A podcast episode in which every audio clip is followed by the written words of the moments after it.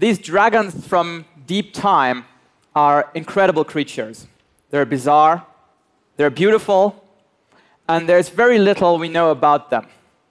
These thoughts were going through my head when I looked at the pages of my first dinosaur book.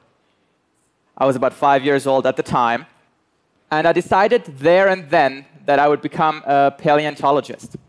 Paleontology allowed me to combine my love for animals with my desire to travel to far flung corners of the world. And now, a few years later, I've led several expeditions to the ultimate far flung corner on this planet, the Sahara. I've worked in the Sahara because I've been on a quest to uncover new remains of a bizarre giant predatory dinosaur called Spinosaurus. A few bones of this animal have been found in the deserts of Egypt and were described about 100 years ago by a German paleontologist. Unfortunately, all his Spinosaurus bones were destroyed in World War II. So all we're left with are just a few drawings and notes. From these drawings, we know that this creature, which lived about 100 million years ago, was very big. It had tall spines on its back, forming a magnificent sail, and it had long, slender jaws, a bit like a crocodile, with conical teeth that may have been used to catch slippery prey, like fish. But that was pretty much all we knew about this animal for the next 100 years.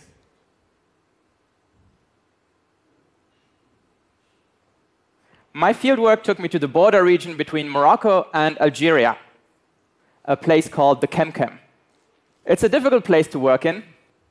You have to deal with sandstorms and snakes and scorpions, and it's very difficult to find good fossils there. But our hard work paid off. We discovered many incredible uh, specimens. There's the largest dinosaur bone that had ever been found in this part of the Sahara.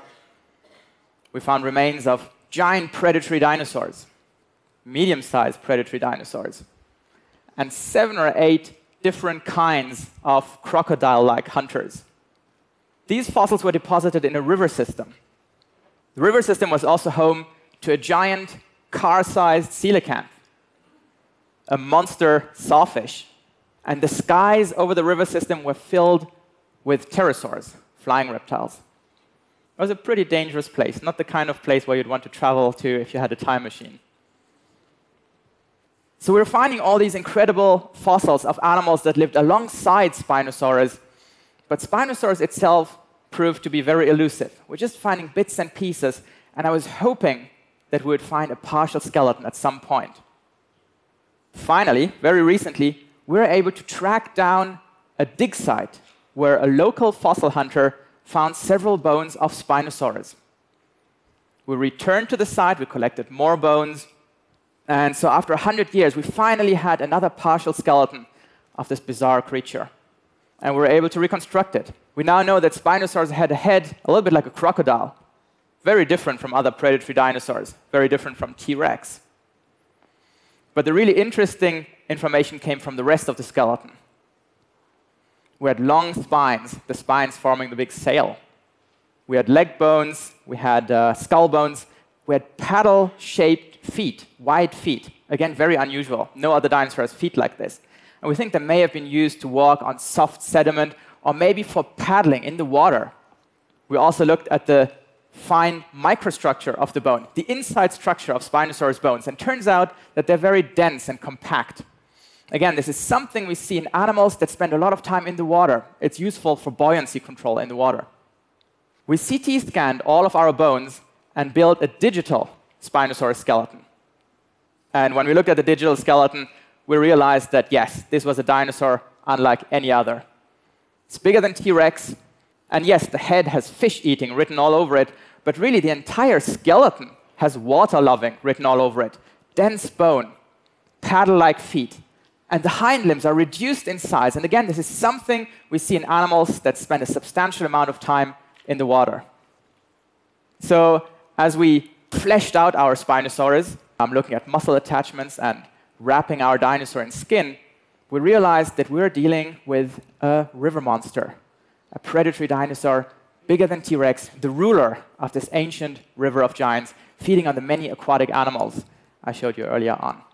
So that's really what makes this an incredible discovery. It's a dinosaur like no other. And some people told me, wow, this is a once in a lifetime discovery. There are not many things left to discover in the world, right? Well, I think nothing could be further from the truth. I think the Sahara is still full of treasures. And when people tell me there are no places left to explore, I like to quote a famous dinosaur hunter, Roy Chapman Andrews.